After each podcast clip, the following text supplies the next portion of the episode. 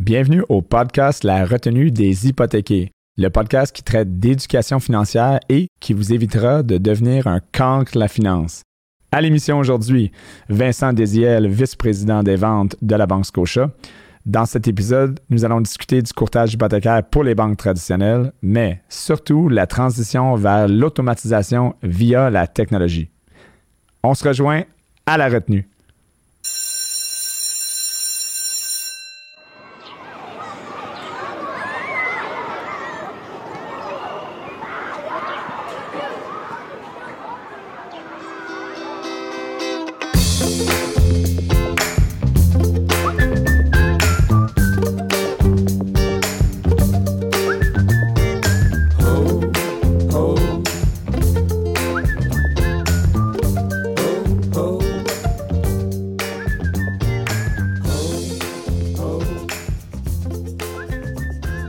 Bonjour tout le monde, euh, merci euh, d'être là, merci d'être avec nous à l'émission La retenue des hypothéqués. Donc on est ici, on est en retenue. Euh, quand est-ce que, pourquoi qu'on est en retenue, c'est une question importante. Ben quand tu connais pas ta matière, ben tu te trouves en retenue. Puis on sait tous que l'endettement, la finance, les hypothèques, c'est souvent une matière que les gens ne connaissent pas complètement.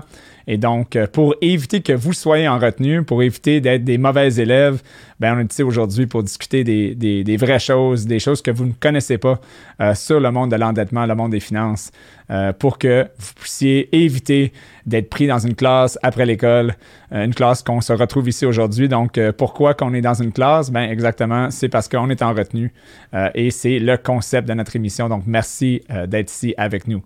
petite note, si vous nous écoutez sur Spotify ou au niveau audio, vous pouvez toujours aller regarder l'émission sur Facebook. Euh, et aussi sur YouTube. Et si vous nous écoutez sur YouTube et que vous vous retrouvez peut-être euh, euh, en trafic le matin parce que vous avez déménagé durant la pandémie et vous conduisez deux heures maintenant dans le trafic parce que votre employeur vous a rappelé au travail, ben maintenant, vous êtes chanceux. Vous pouvez écouter notre podcast directement en audio aussi. Donc, gênez-vous pas. Donc, c'est qu'est-ce que j'avais à vous dire aujourd'hui? Vous voyez que je porte un chandail rose, chandail rose qui dit différent, indifférent. Euh, donc, euh, la matière aujourd'hui, les questions vont certainement explorer, euh, explorer la matière de la dette de façon différente. Et on va parler un peu de l'indifférence aussi, mais je vais garder ça pour plus tard, un petit secret pour surprendre notre invité notamment notre invité aujourd'hui, un incroyable monsieur. On est excité de l'avoir, monsieur Vincent Desiel, vice-président euh, régional, euh, vice-président régional de la Banque Scotia, une grande région. Donc, euh, commence à Toronto jusqu'à l'est du Canada. Vincent, gros poste. Merci d'avoir pris le temps d'être avec nous aujourd'hui. Merci Ryan, je suis vraiment excité de passer la prochaine heure avec toi. Excellent. Est-ce que tu es stressé? notre passion pour pour les hypothèques, pour un sujet qui est justement pas connu euh, des gens, mais je pense qu'on est deux passionnés euh, dans notre milieu. Puis euh, ouais, je suis pas, stressé tant que ça. C'est bien, je suis content que tu sois là. Je suis confiant. Ah, t'es confiant, excellent. on, va, on va tester ta confiance de façon respectueuse, aucun, aucun, aucun stress là-dessus. donc, avant de commencer sur le sujet, j'aimerais que, que, les gens te connaissent un peu, qu'on parle de Vincent, l'homme, the man, the, the, you know, the, the hidden man. Donc, euh, parle-moi un peu de, de, de, c'est qui Vincent Desiel? Euh, comment tu es arrivé à ton poste aujourd'hui, euh, ton parcours? tu sais, on, est dans une classe, donc parlons de ton, ton cheminement à l'école. tu étais quel genre d'élève, mettons, au secondaire, au primaire, Vincent? Est-ce que tu as, déjà fait une retenue? C'est ah ben ça c'est une bonne une bonne question. C'est drôle, j'en parlais dernièrement à des proches je me sais plus dans quel contexte, mais euh, oui, j'étais un élève euh, qui avait des très bons résultats. J'allais à l'école internationale à Saint-Hubert au secondaire. Euh, fait que j'étais quelqu'un qui avait des très bons résultats, mais j'avais un comportement aussi assez dissipé. Là. Donc, ça arrivait souvent que je me faisais mettre en retenue ou sortir de la classe. Puis même en retenue, j'arrivais des fois, j'ai peut-être pas l'air de ça là, quand tu me connais aujourd'hui, mais euh, même en retenue, des fois, je mettais un peu le trouble dans la salle de classe, pis ça, à un point tel que, à un moment donné, le directeur me mettait en retenue le matin. Donc, euh, même, il était venu me chercher chez mes parents une fois pour dire, tu vas être en retenue, mais tout seul, tu peux pas être comme avec d'autres élèves perturbateurs autour parce que tu mets un peu trop le, trouble. C'est quelque chose retenu le matin. moi, c'est la première fois que j'entends parler d'un élève qui, qui, qui était qui, se faisait demander d'aller en retenue le matin, pas après l'école, mais même avant l'école. Avant l'école, oui. Donc, euh, tes parents, il fallait qu'ils se réveillent de bonne heure pour te dropper ou. Euh? Ben, cette fois-là, le directeur était venu me chercher chez mes parents pour être sûr que je sois là. Donc, euh, c'est resté un moment vraiment mémorable, mais ça n'a pas fait que je suis devenu plus plus tranquille, mais c'est ça, j'avais des bons résultats, donc l'école me, me, gardait quand même, et mes parents étaient souvent convoqués pour, pour c'est ça là pour mes écarts de comportement ou tu sais j'essayais souvent de dans le fond c'est pour chercher l'attention puis faire rire le monde là mais ça a changé depuis ce temps-là. Tu as grandi dans quel secteur euh, Vincent? Euh, Montréal, euh, Québec Moi j'ai grandi sur la rive sud à Boucherville donc je suis resté là jusqu'à jusqu'à l'université à peu près. OK. Donc, secondaire, primaire, garderie, tout s'est passé sur la rive sud à Boucherville. Sud, ouais. OK. Exactement. Puis euh, là, tu as décidé de déménager. Oui. Ouais. La, famille, la vie. Ben, ma vingtaine, j'ai vécu sur, euh, à Montréal, sur le plateau. Donc, euh, une belle décennie, des belles expériences, tout ça. Puis, la famille est arrivée, ma conjointe aussi, hmm. au niveau professionnel, dans le fond, ça nous a amené à vivre sur la rive nord. Donc, je vais avoir vécu dans les, sur l'île puis les deux couronnes de Montréal. Donc, me suis promené pas mal. Euh, c'est bien. Puis euh, pour les gens qui ne savent pas, là, maintenant, tu es dans la meilleure ville au Québec. C'est une blague parce qu'on vit dans la même ville. Euh, donc, juste coïncidence comme ça. tu n'es pas déménagé à, à, Lorraine pour, pour être à côté de moi. J'imagine que c'est pas le cas. Non, quand je l'ai su, il était trop tard pour annuler ma vente. Donc, non, c'est une blague. Mais ouais, c'est vraiment une très belle ville. c'est un plaisir de, de, partager ça avec toi comme voisin pas direct, mais comme voisin de Indirect. C'est ça. Pas trop loin.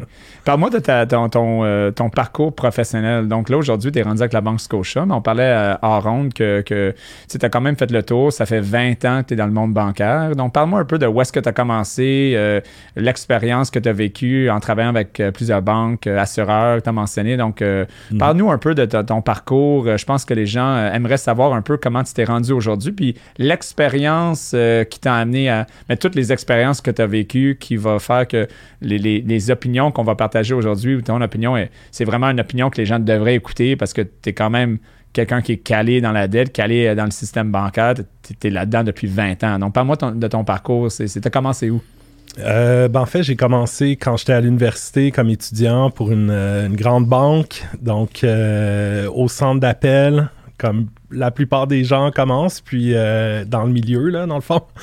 Euh, puis par la suite, euh, j'ai travaillé au niveau des renouvellements hypothécaires. Donc, j'étais encore étudiant, je restais chez mes parents, puis je faisais des renouvellements, je négociais les taux avec les clients par téléphone. Donc, c'est comme ça que j'ai appris tranquillement le crédit. évidemment, le renouvellement, souvent, c'est une opportunité pour revoir les projets, le refinancement ou des fois les ventes de propriété. Donc, c'est comme ça, en fait, que je suis rentré un peu dans le monde euh, du crédit. Puis euh, c'est ça. Quand j'ai gradué, après, je suis allé pour un, assureur hypothécaire, donc pour la SCHL, euh, comme souscripteur, donc faire l'analyse des dossiers, mm. l'approbation, mm. tout ça avec les différents prêteurs pour les, demandes d'achat. Mm. un assureur, pour que les gens se comprennent, un assureur, ça, fait quoi? Ça fait quoi un assureur? Comme la SCHL, premièrement, c'est la Société canadienne d'hypothèque et logement, mais, mais ça fait quoi un assureur au Canada? juste pour mentionner, oui, tu as travaillé là, mais, mais, mais qu'est-ce que ça fait un assureur? Donc, euh, un assureur prêt, en fait, ça assure l'institution financière euh, contre les défauts de paiement. Donc, l'acheteur d'une propriété euh, qui n'aurait pas 20% de mise de fonds, par exemple, doit le payeur c'est l'acheteur en tant que tel. Par contre l'assuré c'est l'institution financière. Donc en fait ce que ça permet c'est aux banques d'avoir une garantie additionnelle qu'en cas de défaut mais l'assureur va couvrir les pertes de la banque. Donc, c'est une façon, en fait, de, permettre aux gens d'acquérir une propriété avec une mise de fonds peut-être moins élevée. Mm. Euh, donc, un premier acheteur, souvent, peut-être pas eu le, temps encore d'épargner ou il était dans un stade de sa carrière où ils n'ont pas, euh, pas accumulé une mise de fonds suffisante. Donc, euh, en fait, c'est un, un, mécanisme qui permet d'accéder à la propriété plus rapidement. Excellent. Donc, qu'est-ce que tu as fait pour la SHL comme travail? Tu, tu, mentionnais approbation, tu regardais les demandes de crédit, donc dans le centre d'analyse? Oui, c'est ça. Donc, euh, les différents prêteurs, euh, partout dans le marché au Québec, envoie les demandes. Donc, chaque dossier individuel est analysé. Donc, quand la personne achète, le prêteur fait l'analyse du dossier.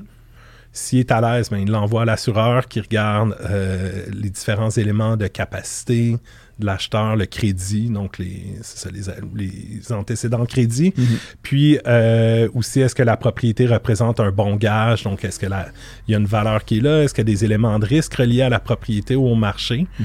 Puis, euh, en fait, quand tout est satisfaisant, ben, il y a une police euh, d'assurance qui est émise, puis le prêteur est couvert à partir. Euh, Donc, il y a toujours deux vérifications. La banque en premier qui regarde, qui accepte, l'envoie l'assureur qui a un genre de due diligence additionnel. Donc, ça se pourrait que la banque accepte et l'assureur refuse.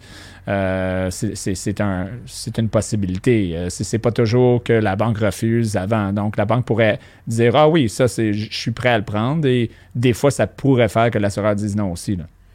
Oui, effectivement, mais généralement, le, prêteur doit être à l'aise avec le dossier justement avant de le, soumettre.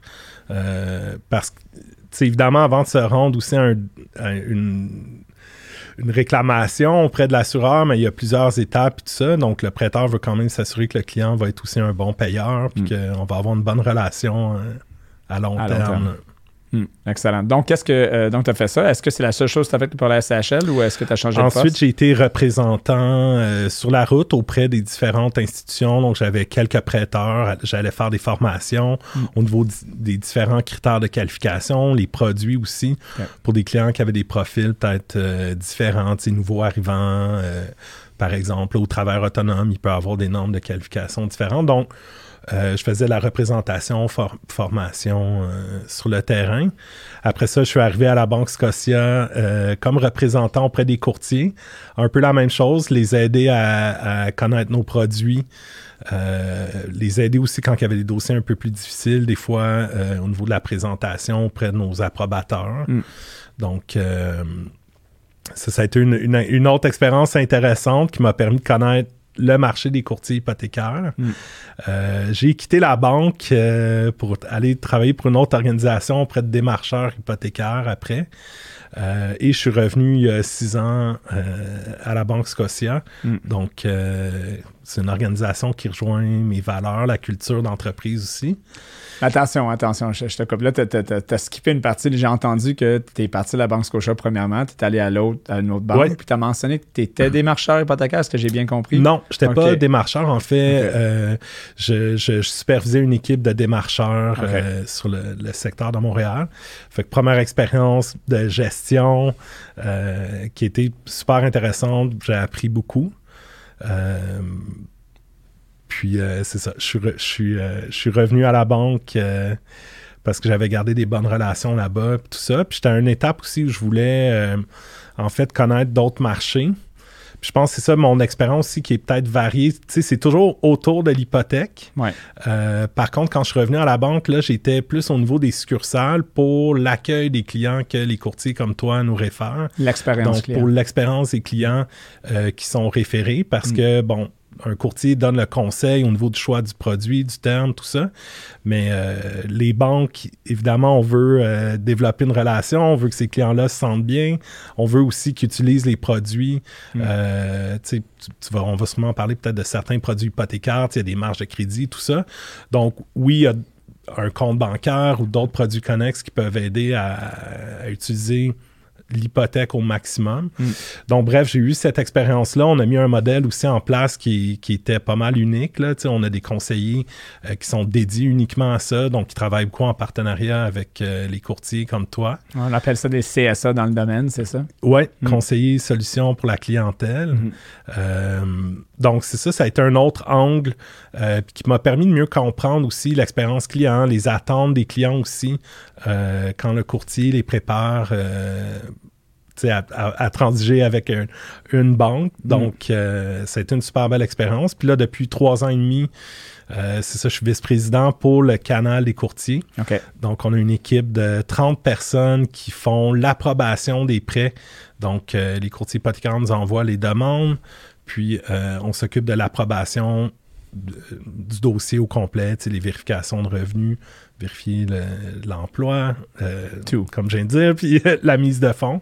Excellent. Donc, toi, tu es en charge de 30 personnes, 30 personnes qui sont, qui sont littéralement, qui ont la, la, la la destiny, le, futur de, des clients qui demandent pour une hypothèque dans leurs mains. Donc, tu es en charge de ces 30 personnes-là de Toronto à, l'est du Canada, euh, que, mettons, un courtier hypothécaire va soumettre un dossier pour un client, puis euh, ces personnes-là vont approuver le prêt, travailler le prêt, puis euh, soit dire oui ou soit dire non selon les normes de la banque. C'est ton poste très important maintenant. Exactement. Donc, dans le fond, on est le premier point de contact du client, mais le client ne nous connaît pas, il ne nous rencontre pas, on est mm. un peu dans l'ombre. Euh, mais on a un rôle quand même de créer une expérience. Tu sais, justement, un, courtier comme toi va souvent présenter la banque à l'avance, dire oui, ton dossier, vu que tu fais affaire, généralement, les courtiers font beaucoup affaire avec nous, donc ils connaissent euh, le fonctionnement. Donc, notre rôle, c'est de s'assurer qu'il y a une expérience qui est quand même, euh, tu sais, qui est positive, surtout par exemple, un contexte d'achat de maison qui peut être euh, parmi les moments les plus stressants de la vie d'une personne, même pour nous quand on est dans le milieu. Euh, à, chaque fois, ça demeure une période assez, assez stressante. Donc, c'est ça notre rôle, c'est de créer une expérience positive en s'assurant de respecter euh, les, normes. Exactement, on dit toujours les normes. Donc, on parle de combien? c'est important, je pense, pour le public, pour, pour qu'ils comprennent. C'est vaste, les hypothèques. On parle de beaucoup d'argent. Donc, mettons juste ces 30 personnes-là juste 30 personnes, on parle, c'est une banque, ça, ça, a des, milliers, des milliers, des milliers d'employés. on parle de juste de 30 personnes, mais ils approuvent combien de prêts par année? Mettons juste ces 30 personnes-là qui sont avec toi, on parle de combien? Là? Un 2 millions, un 10 millions, un 100 millions, à peu près combien? Je pense que c'est important de, de mettre un nombre là-dessus pour que les gens comprennent ça va vite, les hypothèques, c'est gros quand même. Euh, là, tu parles comme au niveau individuel ou globalement, globalement pour les 30? Mm-hmm. Euh, pour les 30, c'est plus que 5 milliards cette année. Donc, euh, c'est un gros chiffre. Gros chiffre. c'est sûr que... 5 000 millions. Exactement. De prêts approuvés pour 30 personnes. De prêts décaissés, parce que des fois, on en approuve, mais le projet ça arrive pas souvent, par contre, quand ça arrive, euh, c'est ça, le prêt ne débourse pas. Donc, euh, ce montant-là, c'est en prêt déboursé. Donc, euh, on est chanceux aujourd'hui. On a quelqu'un qui est en charge de 5 milliards de chiffre d'affaires pour la Banque Scotia pour parler des, choses, des insiders, des informations. c'est quand même incroyable. 5 milliards, c'est un it's a big number. Là. Oui, mais je peux compter sur 30 personnes qui sont expérimentées, professionnelles. Puis on a vraiment tu sais, c'est sûr que je suis vendu, là, c'est mon équipe. Mais euh, pour vrai, je pense qu'on a la meilleure équipe euh, dans le marché, dans l'industrie, De loin, on a un modèle qui est unique aussi. Donc, euh, on a vraiment une relation one-on-one entre l'approbateur puis le courtier la plupart du temps, ce qui crée vraiment un partenariat là, qui... Tu sais, toi, ça fait, je sais pas 10 ans, plus que ça. Au moins 10. On va pas dire à tout le monde combien de temps je fais ça, mais, mais c'est pas loin de 20 ans que je fais ça. Puis oui, effectivement, on fait beaucoup. Tu as travaillé avec trois personnes directement, uniquement dans ce temps-là, à part moi puis mon prédécesseur, mais au quotidien. Donc, je pense que ça démontre euh, qu'on a un modèle qui est établi, puis qui c'est ça, qu'il y a une solidité de, relations. Qui fonctionne. C'est une belle vente, ça, Vincent. moi, je suis vendu, tu sais, l'important, c'est que le client euh, euh, trouve, euh, trouve son produit, a les bonnes conditions, a, les, le bon taux, tous les affaires qui sont importantes qu'on va parler notamment, mais, mais c'est sûr que la Banque Scotia fait un bon travail, tu fais un bon travail, donc on te remercie. Je, vais prendre le temps de te remercier parce qu'en effet, c'est vraiment excellent comme travail. Donc, j'aimerais toucher sur un aspect que tu as parlé, c'est, tu as mentionné que tu étais en charge d'une équipe de démarcheurs, maintenant en charge d'une équipe de, de, de souscripteurs, si on veut. c'est quoi la différence entre un démarcheur et un courtier? Hypothécaire. Parce que pour le public, euh, on avait des invités euh, qui sont venus qui ont mentionné que ah, moi, j'ai fait affaire qu'un courtier hypothécaire travaille juste pour une banque. Et j'ai gentiment corrigé la tire en leur expliquant que, ben attention, quelqu'un qui travaille uniquement pour une banque, ce n'est pas un courtier hypothécaire, c'est quelqu'un qui peut faire un excellent travail, euh, mais qui peut juste offrir les produits d'une banque. Donc, donc parle-moi un peu de, la, comment tu vois la différence? Ben, en fait, c'est quoi la différence entre un démarcheur et un courtier hypothécaire? Puis, toi qui as vu les deux rôles, comment que ces, ces, deux marchés-là euh, euh, peuvent coexister? Euh, est-ce que c'est quoi ton opinion sur ces, ces deux marchés-là? Je sais que je te mets un peu sur le, sur le mm-hmm. hot seat. Mais j'aimerais t'entendre parce que c'est pas mauvais les démarcheurs. C'est comme moi, je suis courtier hypothécaire, il faut le dire. Mais je pense que c'est important que les gens, les gens comprennent la différence entre les deux, puis les avantages, désavantages des deux côtés. Donc, j'aimerais t'entendre là-dessus. OK. Bon, euh, on a juste une heure. Hein, non. euh, ben, en fait, je peux prendre l'exemple à la Banque Scotia. On a, on a différents canaux. On appelle ça des canaux de distribution ou d'acquisition de clients. Donc, quand vous voulez une hypothèque à la Banque Scotia, vous pouvez aller en succursale par exemple. Euh, tu voulais parler d'un autre canal potentiellement tantôt, on, se gardera ça en surprise. Euh, mais on a aussi les courtiers hypothécaires comme toi et on a aussi une force de vente euh, mobile. Donc, à la Banque Scotia, par exemple, c'est conseiller en financement résidentiel. Donc, quand on parle d'un démarcheur, ben, c'est un employé de la banque ou de l'institution, ça peut être les caisses populaires, par exemple, qui est un employé qui, qui est là pour conseiller les clients pour euh, offrir les produits, mais uniquement de l'institution pour laquelle il travaille. Euh, donc ça, ça serait peut-être une des principales et premières différences, c'est que un courtier a accès à plusieurs options, plusieurs prêteurs euh, qui sont dans le marché. Donc, il peut y avoir des prêteurs traditionnels comme nous, des prêteurs privés qui vont faire des dossiers peut-être un petit peu plus à risque mm. et des prêteurs virtuels. Donc, ça, ça serait probablement la, première différence.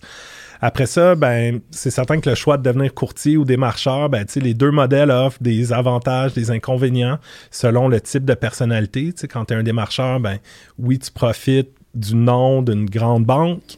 Donc, tu as, un support qui est là en arrière de toi. Tu as une base de clients qui fait déjà affaire à la Banque Scotia, qui, qui connaît déjà la banque, puis qui, dans le fond, qui vont décider de faire affaire avec toi mm. Par la reconnaissance de la marque. Donc ça, ça peut être intéressant pour quelqu'un qui, qui, a peut-être des, aptitudes de développement différentes, développement d'affaires. Euh, un courtier, ben, c'est sûr que c'est plus autonome, donc tu dois développer tes sources de référence euh, de façon indépendante.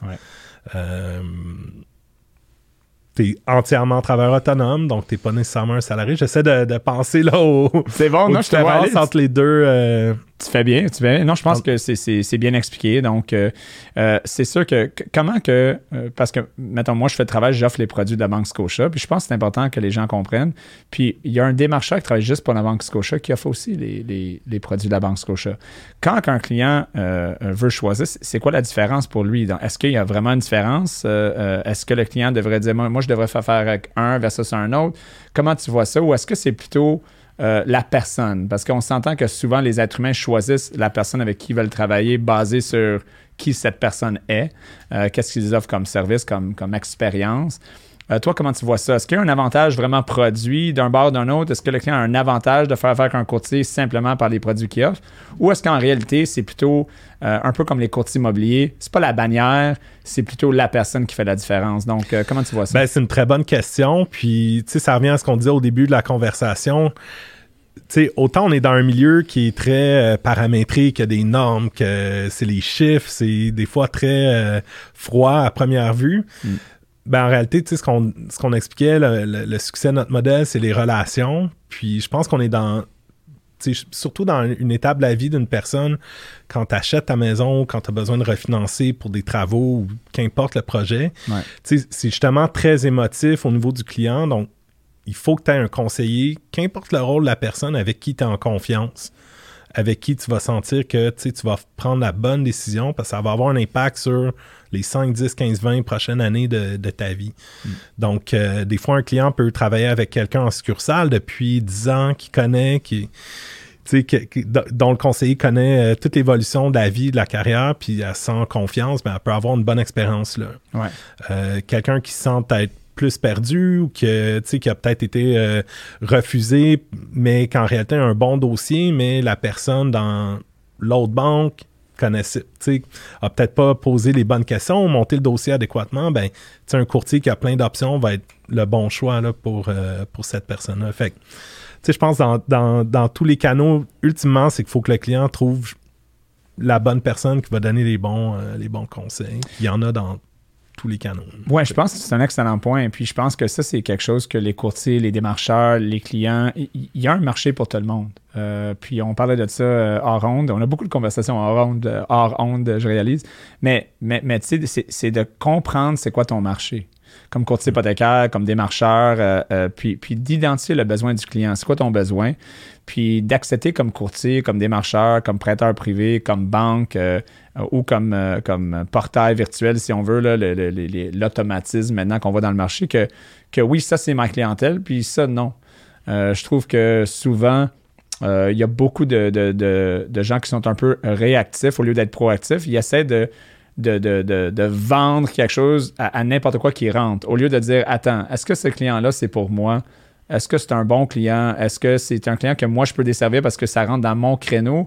Ou est-ce que je devrais lui dire honnêtement non, toi, tu, pourrais faire ton prêt directement avec euh, le portail en ligne euh, de, de, Scotia. Euh, tu pourrais le faire avec la succursale. Tu vas être mieux servi de ce côté-là. C'est quoi ton opinion là-dessus? Est-ce que tu trouves que souvent, que ce soit démarcheur, que ce soit courtier, que ce soit en succursale, que peut-être il devrait se poser la question un peu plus, est-ce que ce client-là est mieux servi par moi ou par un autre canal de distribution? Est-ce que c'est quelque chose qui se pose vraiment ou non, j'essaie de closer ça à n'importe quel prix? Oui, ben, effectivement, je pense que c'est une bonne question à se poser. Puis, euh, surtout dans, dans l'industrie des conseils financiers en général. sais, pas juste pour euh, l'hypothèque, ça peut être pour des placements, de l'assurance, qu'importe euh, avec qui un, client fait affaire. Je pense que oui, il faut se poser cette question-là. Puis, ne serait-ce que pour une d'un point de vue individuel, un courtier ou un conseiller qui dit je veux juste closer le client à tout prix à court terme même si j'ai peut-être pas le bon produit pour lui, ben ce client-là en bout de ligne va finir par s'en rendre compte en en parlant des amis, des connaissances ou mm. par son expérience va réaliser qu'il n'a pas été bien conseillé. Puis toi, comme courtier ou comme conseiller, ben tu viens de, tu viens de perdre d'autres clients potentiels parce que quelqu'un qui, a eu une expérience négative comme ça va dire aux gens de ne pas faire affaire avec toi dans, dans le futur, au lieu de te référer des, amis puis de la famille, tout ça. Donc, euh, puis, comme point de vue de banque, que ce soit la Scotia ou une autre banque, je pense que c'est quelque chose d'intéressant à se poser parce que, tu sais, un client qui rentre pour les mauvaises raisons ou pour peut-être pas une mauvaise raison, mais avec un peu moins d'informations, mais c'est un client qui pourrait partir plus facilement. Quand on se pose les bonnes questions, puis le client te choisit authentiquement, mais c'est un client, comme tu disais tantôt, d'être capable de vendre des produits croisés, de développer une relation à long terme. C'est correct, c'est parce que le client est content, il est supposé, il est où est-ce qu'il veut être. Euh, puis euh, je pense que c'est une conversation euh, très, très, très pertinente d'avoir parce qu'on se pose rarement la question, je trouve, dans le marché, is this client really for me? puis je pense que même du côté client, le client apprécierait ce genre de conversation. Je pense que tu es d'accord, c'est juste que c'est, c'est difficile comme, comme conversation quand tu es, en avant du client, puis tu as quand même la personne qui est là, que ce soit moi ou toi ou ou un conseiller en succursale, tu as quand même une job à faire. Donc, tu sais, c'est d'essayer de trouver un équilibre dans cette conversation-là. Mais c'est, euh, j'apprécie ta réponse. Euh, merci, mm. Vincent. Euh, quelque Je chose pense que la transparence va toujours gagner. Tu sais, ça, ça, ça me fait juste réfléchir à l'effet que on parle beaucoup de littératie financière, éducation financière depuis quelques années. Mm. dans les médias, il y a des émissions d'affaires publiques dédiées à ça uniquement. puis je pense comme organisation, ben, en étant transparent, puis en s'assurant qu'on présente toutes les options au client, on va juste établir plus la confiance à long terme, puis faire qu'on va devenir un partenaire pour ce client-là euh, pour le restant de ses jours, dans le fond, c'est ce, qu'on souhaite. Parfait. Donc, parlons un peu du marché. Euh, je sais que toi, tu as acheté une maison euh, il n'y a pas long. Ça fait-tu un an? Un peu moins d'un an? Non, ça fait six mois. Six mois, c'est ça. Donc, donc tu vois, tu es, à Lorraine déjà ça a l'air que tu es là depuis deux ans, tu sais, ça fait juste six mois. Mm. Donc, tu as acheté une maison, tu as fait l'expérience d'achat dans ce marché que tout le monde sait qui est un peu, euh, un peu euh, roller coaster, on va dire ça de même. Euh, mais tu es responsable aussi d'un groupe de personnes pour une banque qui représente 5 milliards en prêts hypothécaires annuels. C'est quand même beaucoup. Donc, ma question, c'est que c'est comment ça a été l'expérience, premièrement, au niveau d'acheter personnellement, le financement? Comment tu vois ça? Puis, qu'est-ce que tu penses c'est la contribution euh, euh, qu'est-ce qui a fait que ce marché aujourd'hui est, qu'est-ce qu'on vit euh, avec les prix, avec, avec tout ça qui, se passe? comment tu vois ça? Ben, c'est sûr, je veux pas généraliser à partir de mon expérience personnelle, mais je pense que nos, mes comportements avec ma conjointe sur notre décision reflètent quand même ce qu'on voit chez beaucoup de nos clients. Euh, c'est pas une surprise, là. La pandémie, ça a amené nécessairement beaucoup de gens à revoir leur espace, passer plus de temps à la maison. Euh, nous, on a trois jeunes enfants, donc déjà, on, déjà, on commençait à réfléchir aux options, soit d'agrandir la maison où on était ou de, déménager, mais c'était encore un projet peut-être lointain là, avant euh, le début de la COVID. Puis là, nécessairement, passer plusieurs mois comme confiné, tout ça, euh, ça a accéléré cette décision-là, je te dirais. Mm. Euh, c'est ce qu'on voit chez, chez beaucoup de clients. Puis, euh, ça rejoint un peu la discussion qu'on avait avant le avant l'enregistrement. je pense que le marché en, présentement, oui, on a connu un marché en ébullition là, depuis un an, beaucoup de surenchères, plusieurs acheteurs qui, veulent acheter il y a des gens qui se questionnent, OK, est-ce que c'est juste la spéculation, des gens qui achètent pour euh, juste faire un, profit rapide? Personnellement, je pense pas. C'est pas ce qu'on voit non plus au quotidien avec les clients qu'on reçoit. Euh, c'est justement des personnes comme moi qui veulent améliorer le confort, la qualité de vie, tout ça, qui veulent offrir un, environnement différent pour, pour leur famille. Mm.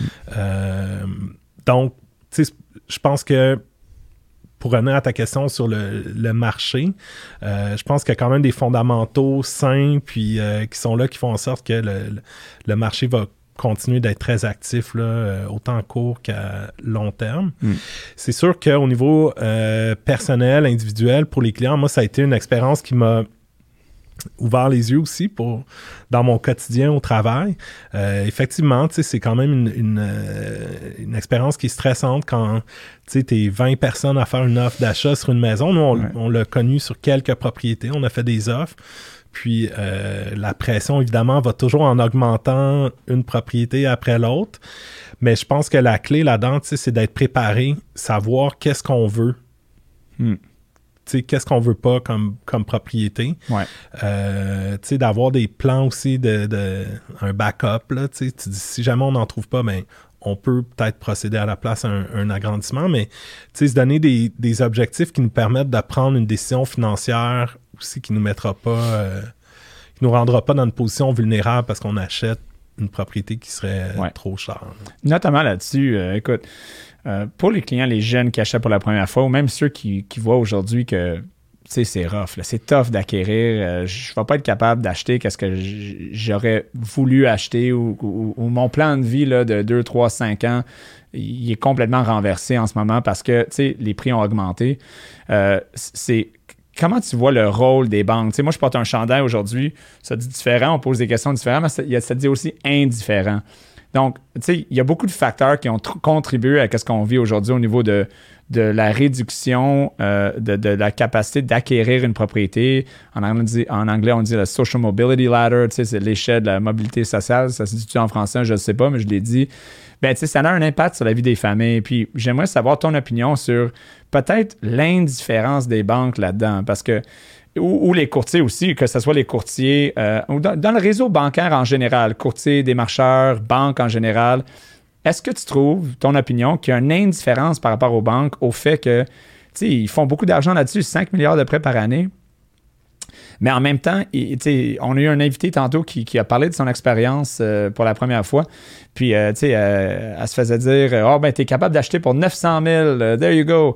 Mais elle, voulait juste acheter, mettons, pour 500 000. Donc, est-ce que les banques ont un, rôle à jouer là-dedans pour responsabiliser le client, de ne pas pousser les valeurs à la hausse, d'être, d'être un peu plus conservatrice, mettons? ou est-ce que non, tu sais, c'est pas le rôle de la banque là-dedans? Comment tu vois ça?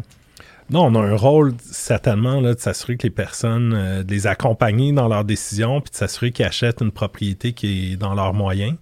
Euh, la dernière chose qu'un prêteur veut faire, c'est devoir reprendre une propriété parce qu'un client est en difficulté. Puis, mm. Euh, on le sait qu'il y a des imprévus dans la vie. Des fois, on peut avoir une maladie, perdre d'emploi, perdre un proche qui fait que des fois, nos revenus vont fluctuer. Puis, la dernière chose qu'on veut, c'est quelqu'un qui achète une propriété qui ne sera pas en mesure de, maintenir là, ou d'entretenir de, puis de payer euh, à long terme. Euh, c'est certain que l'abordabilité présentement, avec les valeurs de propriété qui ont augmenté de façon euh, intense, mm. au Québec, ils ont augmenté fortement, mais quand on regarde les marchés de Toronto, Vancouver, les prix, ça a augmenté en flèche aussi, puis c'est mm. dans des échelles de grandeur pas mal plus, pas mal plus élevées qu'ici. Par contre, je pense que ça amène les gens aussi. Euh, des fois revoir des stratégies euh, différentes, peut-être reporter l'achat. Puis on a déjà eu de la discussion là-dessus aussi. Des fois, mm. l'accès à la propriété ou être propriétaire, euh, c'est peut-être pas une nécessité non plus pour tout le monde. Il y a peut-être une pression liée à ça, euh, une pression sociale qui est liée à ça, mais c'est ça, il faut être prêt, il faut être conscient que acheter une maison, ça s'arrête pas juste à ton paiement hypothécaire et tes taxes. Il faut que tu l'entretiennes. Tu as des éléments à remplacer continuellement euh, pour que justement elle maintienne sa valeur euh, à long terme. Donc oui, comme organisation, comme banque, toutes les banques ont, une responsabilité euh, pour de, s'assurer justement que les personnes font les, bons choix. Hmm. Est-ce que les normes hypothécaires sont assez strictes en ce moment, en ton opinion? Est-ce que, tu sais, on entend souvent des contradictions par rapport à ça. Euh, on, a, euh, on MPC, euh, Mortgage Professionals Canada ou PHC, qui parle souvent que, écoute, il faudrait avoir des normes plus flexibles parce que c'est plus difficile d'acquérir une propriété aujourd'hui. mais, mais tu sais, en rendant les normes plus faciles, naturellement, tu, mets plus de gens qui ont accès à une propriété, qui fait qu'il y a plus de demandes dans un marché où est-ce que déjà l'offre est réduite. Est-ce, que les normes, selon toi, sont, correctes actuellement? Est-ce que les normes devraient être resserrées encore plus pour tenter de contrôler l'explosion de valeur qu'on voit? Euh, ou est-ce qu'on devrait les, les, les, rebaisser, les rendre plus flexibles? Comment que ton opinion personnelle là-dessus, comment tu, penses que ça, pourrait avoir un impact euh, d'un côté ou d'un autre? Ben, je, je, me positionnerais peut-être pas directement là-dessus, mais tu as touché un point que, euh, tu sais, présentement, les augmentations de valeur ou le, marché, euh, puis tu sais, on le voit encore, on est au mois de novembre, puis tu sais, ça fait comme plus qu'un an qu'on voit des situations de surenchère, mm. tout ça, puis tu sais, ça continue encore. Euh, tu sais, je pense que le, un des problèmes importants présentement, c'est le manque d'offres de propriété. Euh, Puis tu sais, la formation des ménages va aller en augmentant euh, avec justement, on parlait d'immigration euh, un petit peu plus tôt qui va, qui va, qui, je pense, dans les prochaines années, ça va aller en augmentant pour, entre autres, tu sais, subvenir aux problèmes de main-d'œuvre présentement. Donc, tu sais, je suis d'accord avec toi, je pense pas que c'est en, assouplissant des normes qui vont augmenter encore plus la demande. Moi, je ne m'ai pas positionné encore. tu étais d'accord, mais j'ai pas dit que, que, que ben, C'est plus une réflexion qu'une que, opinion. mais tu sais, je pense. Mais les normes actuelles, je pense que c'est des normes qui sont quand même prudentes. on qualifie les gens avec un taux de plus de 5 mm-hmm. euh, Donc, on s'assure que la personne qui achète aujourd'hui va être capable d'absorber des augmentations de taux euh, importantes, mm-hmm. soit au courant du terme ou à, plus long terme. Mm-hmm. Euh, on fait des vérifications de revenus qui sont quand même euh, pas approfondies, mais quand même, on s'assure que le revenu de la personne va rester stable durant le temps. Donc, je pense qu'on a des, des bonnes mesures qui permettent justement au marché de de continuer à croître parce que c'est sûr que les propriétaires dont la valeur de la propriété augmente, hmm. c'est certain que ça les satisfait aussi. Ça permet de développer d'autres projets, euh, des fois d'acquérir une résidence secondaire, d'aider les enfants aux études. Puis ça, c'est peut-être aussi un. Aider les enfants, on le voit, c'est peut-être un phénomène avec l'augmentation des valeurs de propriété, ben, on voit de plus en plus de parents qui sont là pour aider les enfants à acheter avec un don euh, pour, euh, pour leur premier achat de maison. C'est de trouver un euh, équilibre, je pense. Hein. Donc, euh, tu sais, c'est trouver un équilibre entre, oui, on veut donner accès aux, individus, aux clients, aux consommateurs pour acquérir une propriété, mais tout en gardant les normes assez strictes pour que ça ne soit pas le bordel, total, que, les, que, que le marché hypothécaire canadien soit en santé. Euh, on a parlé euh, tantôt, euh, notamment, que on comparait un peu les États-Unis avec le Canada. on a parlé du film de Big Short, puis comment mm. toute la structure des hypothèques fonctionne, que ce soit la titrisation, la sécurisation, où est-ce que les banques vont chercher leurs fonds. Puis une des questions qui était, qui était posée, c'est est-ce que qu'est-ce qui est arrivé en 2008 aux États-Unis avec l'immense crise qu'on a eue, là, puis que les, reprises de maisons, on n'a pas vu ça au Canada. On n'a pas vu des immenses reprises. En fait, même durant la pandémie, c'était quand même assez stable. Donc, euh, donc tu sais, comment tu vois ça un peu euh, euh, au niveau du Canada? Est-ce qu'il y a une bulle en ce moment au Canada? Est-ce que les normes nous protègent assez? comparé aux États-Unis, parle-moi un peu de, qu'est-ce qu'on discutait. C'était quand même intéressant de comparer le Canada et d'autres pays parce qu'on est vraiment le modèle international au niveau des hypothèques, au niveau de l'acquisition de propriété. Donc, donc ton opinion là-dessus, comment tu vois le marché à large, puis comment que le mécanisme hypothécaire fonctionne pour les consommateurs, fonctionne pour les Canadiens? Ben, je pense, comme on parlait euh, justement, toutes les, vérifications qui sont en place pour chacun des dossiers. Donc, euh, tu sais, chaque institution financière vérifie les revenus de façon, tu sais, c'est standardisé. Euh, les mises de fonds, la même chose. Puis des fois, pour un courtier, ça peut être euh, ça, peut être un irritant parce que c'est sûr que demander plus de documents puis tout ça, puis des fois, comme client, c'est dur de, se retrouver là-dedans. Mm. Euh, mais je pense que d'avoir justement une approche qui est structurée, qui est constante, permet d'assurer un marché en santé, puis de s'assurer que on fait un prêt hypothécaire à la bonne personne qui va être en mesure de, de rencontrer ses obligations à long terme. Selon toi, au Canada, y a-t-il un risque que ça pète comme aux États-Unis? Non. Pourquoi? Pas du tout. Ben, justement, par les différents, tu sais, le stress test qui fait en sorte qu'on s'assure que le, client peut euh, assurer un paiement, euh, euh, rencontrer un paiement plus élevé. tu sais, il y a quand même des les évaluations, si les valeurs de propriété, c'est quand même fait de façon rigoureuse. Donc, tu sais, je pense que sous tous les aspects de l'octroi du crédit, de la garantie, il y a des mécanismes en place qui sont là pour s'assurer que ça va rester euh, stable. Donc, selon toi, un client qui achète une maison aujourd'hui pourrait se sentir relativement euh, en confiance que la valeur de sa propriété ne va pas, euh, euh, peut-être pas augmenter de la même vitesse qu'on a vu dans les dernières années, mais ne, va pas baisser. il ne va pas avoir un actif qui va être en dessous de son, de son, son prêt hypothécaire. En fait, il n'y a rien qui est impossible, mais on parle toujours de probabilité. Donc, selon toi, probabilité minime.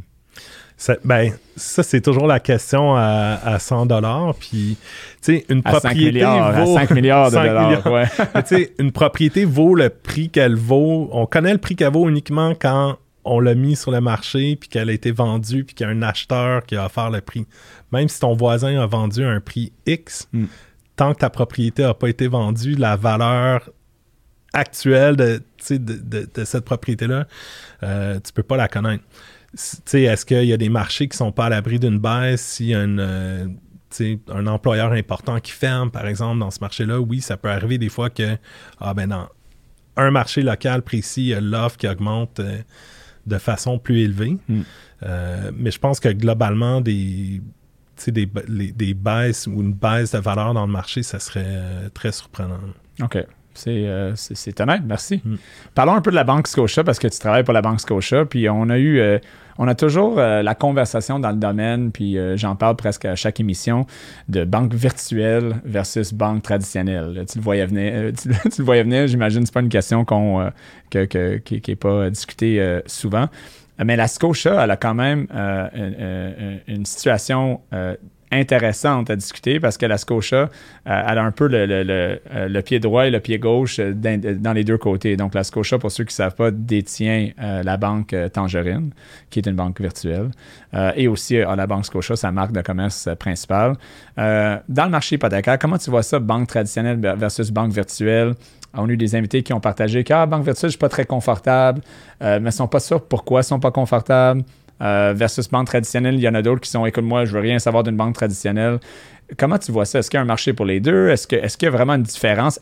Ça, c'est la première question, je pense. Est-ce qu'il y a vraiment une différence entre une banque, si tu prends un prêt hypothécaire, mettons, une banque standard, traditionnelle et une banque virtuelle? Y a-t-il vraiment une différence selon toi? Ben oui, il y a quand même une différence par rapport à l'ensemble des services que tu peux avoir autour de, ton hypothèque. Pour le produit en tant que tel, euh, ben, puis aussi, je pense que y a, selon le, prêteur, il peut avoir un produit avec plus d'avantages ou plus de possibilités pour le client. Euh, on a un programme qui s'appelle le Crédit intégré Scotia qui permet, euh, qui donne quand même une très bonne flexibilité euh, mm. aux clients pour plusieurs aspects. tu peux avoir plusieurs tranches hypothécaires, plusieurs marges de crédit. Mm-hmm. Donc, si tu veux financer un projet spécifique, tu peux le faire euh, de façon comme indépendante euh, en, enregistrant un prêt au montant, euh, pour le montant que tu as besoin, par exemple, ou tu peux financer un immeuble locatif aussi avec ça. tu peux utiliser la marge de crédit pour tes besoins temporaires. Donc, je pense que pour notre part, on a quand même une suite de produits qui est élargie. Les prêteurs virtuels est-ce qu'ils ont une place? Ben oui, je pense que ça fait plusieurs années qu'ils sont là, puis ils ont pris de la place, donc euh, ça serait un peu... Euh, c'est une question plus de produits. En fait, je pense que si je t'entends, euh, puis je traduis, c'est que ils ont chacun leur produit, puis ça dépend du besoin du client. si souvent on va parler des banques virtuelles, peut-être leur, leur, gamme de produits sont c'est moins varié. Donc c'est comme mais il y a des gens qui veulent rentrer dans le restaurant steak patate, c'est correct. Ils n'ont pas besoin de doc à l'orange.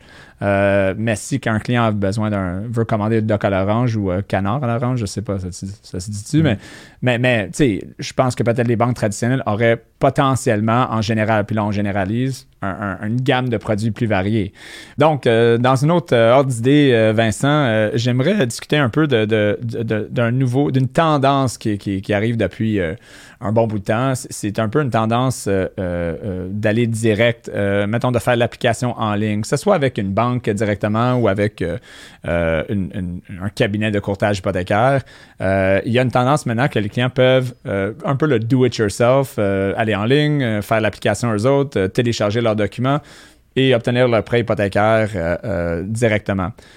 comment tu vois cette tendance? Comment elle se développe? Est-ce que tu vois que ce marché va vraiment exploser dans les prochaines années? Est-ce que c'est quelque chose que, euh, que chaque client pourrait faire ou est-ce que c'est vraiment pour un type de client? Comment tu peux voir euh, l'évolution du marché, l'évolution du marché euh, par rapport à ça? Ben, je pense que c'est une option plus pour les clients. Dans le fond, pour ceux qui veulent être plus comme en libre service ou self-serve, mm. qui, qui jugent qu'en fait, ils, peuvent par eux-mêmes prendre la bonne décision, prendre le bon produit, le, le bon terme. Euh, est-ce que c'est pour tout le monde? Non. Euh, parce que, justement, chaque situation aussi d'emploi ou euh, chaque situation individuelle est vraiment différente. Ça dépend de la complexité du dossier. Là, pour un client, les clients qui, sont, qui ont un dossier, mettons, plus simple que d'autres, c'est ça que tu veux dire. Oui, exactement. Puis quelqu'un qui a moins besoin de, de conseils. on pourrait faire une analogie avec, je pense à ça, les voyages quelqu'un pourrait dire moi je je book vraiment tout mon voyage avec un une compagnie à escompte en ligne puis tout ça mais c'est sûr que ça vient avec un niveau de conseil qui est peut-être moins élevé. Il y en a qui ont des, bonnes expériences qui rencontrent leurs attentes puis il y en a d'autres après coup qui réalisent que ah, peut-être que j'aurais eu ça, ça aurait été bien que j'ai un agent de voyage qui m'accompagne dans certains choix. Donc euh, tu sais ça revient à qu'est-ce que le client a besoin de demander au client euh, ou que le client devrait se poser la question, ben moi j'ai besoin de quoi comme conseil? Est-ce que j'ai besoin de conseil? Est-ce que je me sens à l'aise de faire ce choix-là euh, tout seul? Euh, et, puis après ça, ben, d'aller dans la direction dans la direction qu'il veut aller. Mais, mais moi, quand je regarde ça, qu'est-ce qui me fait peur? C'est parce qu'on voit un peu le, wealth simple de ce monde, le do-it-yourself. Les clients, souvent, ils vont écouter une vidéo YouTube, puis là, ils connaissent tout ce qui est crypto-monnaie. Ils vont écouter une vidéo YouTube, puis là, ils connaissent tout ce qui est euh, euh, les conditions hypothécaires. Et puis nous, on travaille là-dedans, euh, chacun pour presque 20 ans. Puis je pense que moi, j'apprends à chaque jour des nouveaux, des nouveaux affaires. Je pense que ça, devrait être la même chose pour toi. et, puis, et puis pour un client qui fait une transaction, euh, peut-être qu'il va faire une transaction qui va dire une heure ou deux heures, trois heures de son temps à chaque trois, quatre, cinq, dix ans seulement. Euh, comment qu'un client peut prétendre de vraiment savoir que, ouais, euh, moi je suis au courant, je peux faire un choix fresh, pas besoin de conseils. Moi, qu'est-ce qui me fait peur, en fait, ma question, c'est que il y a toujours dans la vie, qu'est-ce que tu sais pas que tu sais pas, right? Donc, dans ce concept-là, si tu sais même pas, tu le sais pas, comment tu peux prévenir ce danger-là? Euh, que ce soit avec un courtier, que ce soit avec un banquier, que ce soit direct. Euh, comment tu vois ça par rapport euh, au marché virtuel? Est-ce qu'il y a un danger que le client ne sait même pas qu'il manque quelque chose, mais plus qu'il croit qu'il peut le faire tout seul, il le fait, puis il pourrait avoir des répercussions financières dans quelques années. mais ça, ça arrive dans qu'importe le canal par lequel tu, passes, en fait. Il y a des courtiers qui, des fois, vont poser moins de questions, ou des conseillers, ou un démarcheur, mm. parce que le client dis-moi, c'est ça que je veux, puis c'est ce que mon ami a eu comme terme, comme produit, c'est ça que je veux, puis je suis pas intéressé à entendre euh, les autres options qui s'offrent à moi. Mm. Je pense que ce danger-là arrive qu'importe le, le, le, le, canal par lequel le client passe. Donc, euh, c'est peut-être par l'expérience que le client va l'apprendre en réalisant quelques temps après que, ah oui, j'aurais eu besoin de, de conseils. Donc. Des expériences qui peuvent coûter cher. Oui, effectivement. On apprend avec euh, l'argent des fois avec notre portefeuille. Donc, euh, là-dessus, est-ce que tu trouves, si tu as mentionné qu'il y a des courtiers euh, euh, et des banquiers, c'est normal. Moi, je, connais beaucoup plus de mon métier aujourd'hui, après 20 ans, on va se le dire, que je connaissais quand j'ai commencé à un ou deux, il y a pas un ou deux ans, mais quand je faisais ça depuis un ou deux ans. Donc, les conseils que je donne aujourd'hui sont, selon moi, beaucoup plus pertinents et, approfondis que qu'est-ce que je donnais il y a, mettons, 18 ans. comment que le client, est-ce que tu, tu penses que le, le client devrait avoir plus d'expérience, c'est sûr, et plus d'éducation, mais au niveau du, conseiller, est-ce que tu trouves que sur le marché aujourd'hui, le courtier hypothécaire, les banquiers sont encadrés suffisamment? Est-ce que tu crois qu'il pourrait avoir plus d'éducation, plus d'encadrement pour que, comme tu dis, les courtiers posent des bonnes questions, les banquiers posent des bonnes questions pour que les clients puissent vraiment dire hey, c'est une bonne question, j'ai même pas pensé à ça? Ben, je pense qu'il y, a un niveau d'encadrement. Euh, ben, c'est sûr, c'est une question générale. Tu parles autant des courtiers que les qu'au niveau des banques. Mhm. Euh, je peux répondre pour nous, je peux pas répondre pour toutes les banques, euh, malheureusement. Mais oui, de notre côté, il y a un coaching qui est fait. Dans le fond, les, les conseillers ont, ont, des outils de formation, mais il y a des personnes aussi qui sont là au niveau de l'équipe de gestion pour les encadrer, puis s'assurer qu'ils revoient, entre autres, les, les dossiers avant que le client soit rencontré. Donc, mm. les différents scénarios sont discutés. Euh, mais, tu sais, comme tu dis, on, en apprend toujours. Puis c'est un milieu qui change quand même souvent aussi. Tu sais, les normes peuvent changer, tout ça.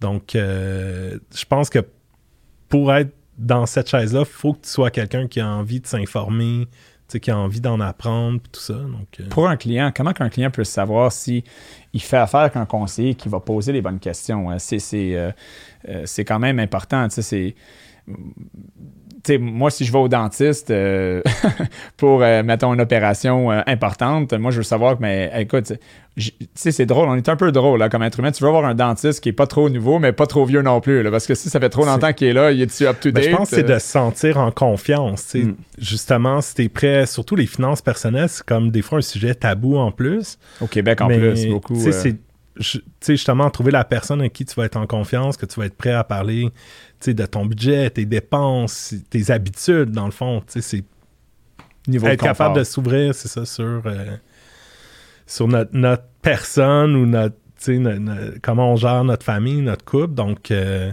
c'est sûr, des fois, il peut avoir un inconfort, mais quand tu trouves le bon conseiller, ça va la, bien aller. la bonne personne, je pense que. Ouais. Tu as parlé de la Banque Scotia, puis comment la Banque Scotia a un encadrement pour ses employés. Au niveau du courtage, naturellement, la banque n'a pas le contrôle. Crois-tu qu'il euh, y a plus de travail qui devrait être fait au niveau des courtiers euh, hypothécaires, plus d'éducation, euh, plus de formation? Est-ce qu'actuellement, en majorité, les courtiers hypothécaires ont assez de connaissances? Est-ce que ça pourrait être mieux? C'est sûr, ça pourrait toujours être mieux, right? On ne peut pas trop apprendre, mais est-ce que tu, pourrais, tu penses qu'au Québec, euh, que ce soit au Québec seulement ou si on compare euh, nationalement, on devrait rehausser la barre au niveau du courtage, au niveau des conseils qu'on donne. Est-ce que c'est suffisant aujourd'hui euh, ou est-ce qu'on devrait viser encore plus, encore plus pour les, pour les clients, pour les consommateurs? encore là, je pense que pour, de, de, mon côté, je regarde les différentes bannières de courtiers avec qui on travaille. Il y a un intérêt, il y a un appétit pour les courtiers, puis c'est ce qui fait que tu te différencies dans le marché comme courtier. C'est quand tu es capable de connaître toutes les options, tous les produits qui sont disponibles chez les, différents prêteurs. Donc, euh, tu sais, je pense que l'encadrement, naturellement, il se fait parce que si tu veux avoir du succès, puis euh, continuer à travailler ta clientèle, faut que tu connaisses ce que tes prêteurs offrent. Mm. Euh, tu sais, je pense que les deux dernières années, ça s'est accéléré beaucoup aussi parce que, tu sais, justement, avec la pandémie, le marché qui, qui est beaucoup plus actif, puis les normes qui ont changé aussi. Euh, je pense que ça a amené tout le monde à communiquer de façon plus régulière, communiquer de façon plus, euh, c'est ça, plus régulière puis plus transparente là, euh, général. en général. c'est bon. Trouves-tu que une transaction hypothécaire, c'est quelque chose qui devient de plus en plus transactionnel ou est-ce que c'est, ça reste quand même relationnel ou est-ce que ça devrait être. Euh, qu'est-ce que ça devrait être? Puis en ce moment, qu'est-ce que, qu'est-ce que c'est? Est-ce que c'est, transactionnel, relationnel? Les deux, ça dépend. Euh, comment tu vois ça? Ben, je pense que c'est les deux. C'est sûr que ça reste euh, le processus de transmission d'un dossier euh, reste transactionnel, là, de ramasser les documents. Clairement. Euh, ça, reste transactionnel, mais sais, c'est vous accompagner le, client dans un moment le plus important de la vie. Donc, oui, c'est relationnel nécessairement. Euh, tu sais, c'est d'être sûr qu'on. Surtout, tu sais, là, dans le fond, je simplifie ça juste à un processus d'achat. Oui, il y a des refinancements, de ça, mais par exemple, dans un cas d'achat, ben, on parlait tantôt de tout le processus d'offre d'achat. Ça peut prendre comme quelques semaines, le magasinage. Là, une fois que tu as acheté la maison, tu sais qu'il y a d'autres dépenses qui peuvent venir ou d'autres investissements qui vont venir. Fait dans la tête du client, les idées peuvent partir d'un côté ou de l'autre. Là, les, les clients peuvent se sentir perdus. Donc, mm. je pense que l'accompagnement du courtier dans toute cette étape-là, euh, le, volet relationnel est important euh, dans la transaction. ça s'arrête pas juste à dire tu es approuvé pour 500 000, c'est d'être là pour répondre justement aux questions euh, du client à long terme, qu'est-ce qui va se passer quand le prêt va le marché. Ouais. Oui, parce que nous, on va toujours un peu, euh, tu sais, on prend le temps de, vraiment expliquer, mais c'est quoi les taux fixes, marché obligataire, c'est quoi les taux variables, politique monétaire de la Banque du Canada? Souvent, les clients sont OK, OK, mon taux, parfait, mais tu devrais choisir un 1 an, un 2 ans, un 5 ans, un 10 ans, fixe ou variable. Est-ce que je devrais choisir un prêt qui est transférable, pas transférable? Est-ce qu'il va être convertible en variable ou pas? Est-ce qu'il est collatéral avec un step dans le code du Scotia ou non collatéral? Paiement par anticipation? On, voit souvent que quand on commence à poser ces questions-là aux clients, ils nous regardent un peu comme de quoi tu parles? Euh, puis on dit, ben, ben c'est des, questions importantes, right? Puis je pense que, le relationnel, comme tu dis, ben, c'est de poser ces questions-là. Euh, et que, et que tu un client qui, qui, est très informé parce qu'il prend son temps, puis il pose des questions, puis il va chercher l'information en ligne, mais peut-être, comme on disait tantôt, l'application directe, c'est quelque chose qui pourrait répondre à ses besoins. Mais quelqu'un que quelqu'un qui vient juste de m'écouter qui s'est dit de quoi tu parles, Ryan Lahaye, ben, ben je pense que comme tu mentionnes, le relationnel reste encore pertinent aujourd'hui, même dans le nouveau monde technologique qu'on vit, qui semble vouloir euh, effacer la relation humaine. Euh, nous, on est dans un, domaine très humain. Je ne sais pas, si on se parle souvent. Euh, est-ce, est-ce que tu verrais faire le même travail dans cinq ans ou est-ce que tu parles plus presque à personne, que tu gères juste des gens en ligne? La pandémie, elle a poussé ça un peu, mais, mais vois-tu le monde bancaire aller dans 5-10 ans où est-ce qu'on efface les gens, puis littéralement, les gens font juste cliquer en ligne? Est-ce que c'est quelque chose que, on s'en va dans cette direction-là ou ça va toujours être un peu que la technologie va, va nous aider, mais le relationnel va, va quand même rester? non, tu sais, je pense que la technologie va aider à aller chercher de l'efficacité, rendre le processus plus simple pour le client. Mais euh, tu sais, s'il y a une chose que les deux dernières euh, années ont, démontré, c'est que tu sais, justement, apprendre à connaître l'individu, la personne avec qui on transige, euh, c'est important. Puis tu sais, ça se fait pas. Oui, tu peux le faire de façon virtuelle. On l'a vu avec Zoom, mm. Teams, tout ça, mais tu, tu te fais pas des amis sur Zoom en, général. Donc, tu sais, je pense que le le contact humain en personne, ça va rester. Peut-être que, tu sais, ce qu'on voit un peu partout dans les organisations, puis tu sais, les personnes avec qui je parle, de mes amis ou même nous à l'interne, c'est ben maintenant on fait plus décider comme OK, ben tel type de rencontre, oui, tu sais, c'est pertinent que ce soit en virtuel, on peut euh, arriver à l'objectif qu'on cherche, mais d'autres fois, ben oui, tu as besoin de passer une journée ensemble pour partager c'est quoi tes défis, euh, hmm. c'est quoi les idées que tu as, tout ça. Euh, des fois, ça se fait pas à 8 sur un, Teams ou, Zoom.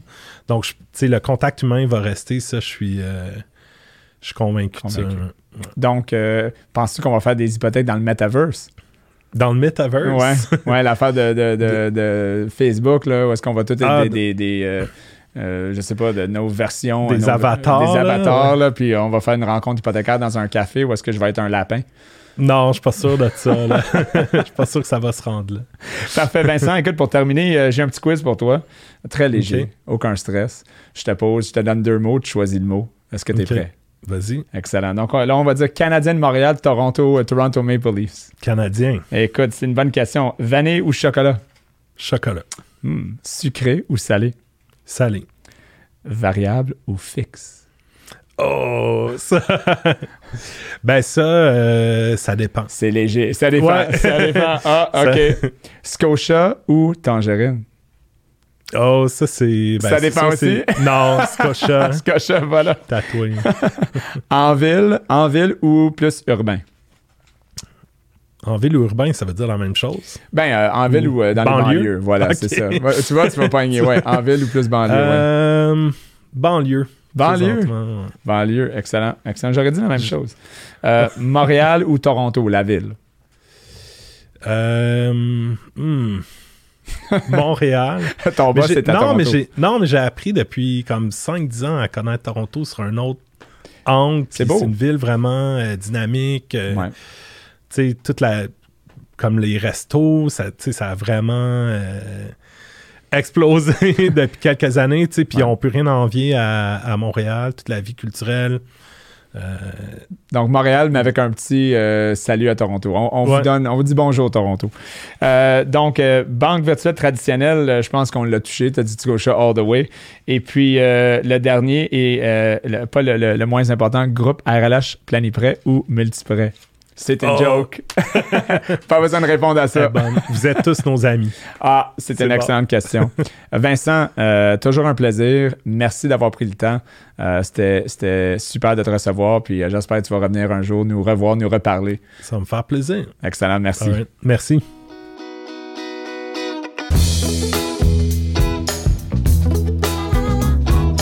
Merci d'avoir été avec nous pour cette retenue. Je vous invite à nous suivre sur Facebook, Instagram, YouTube et les principales plateformes de podcasting Spotify, Apple Podcast, Google Podcast. Et si vous connaissez un cancre financier, dites-lui de s'abonner à ce podcast. On se rejoint à la prochaine retenue.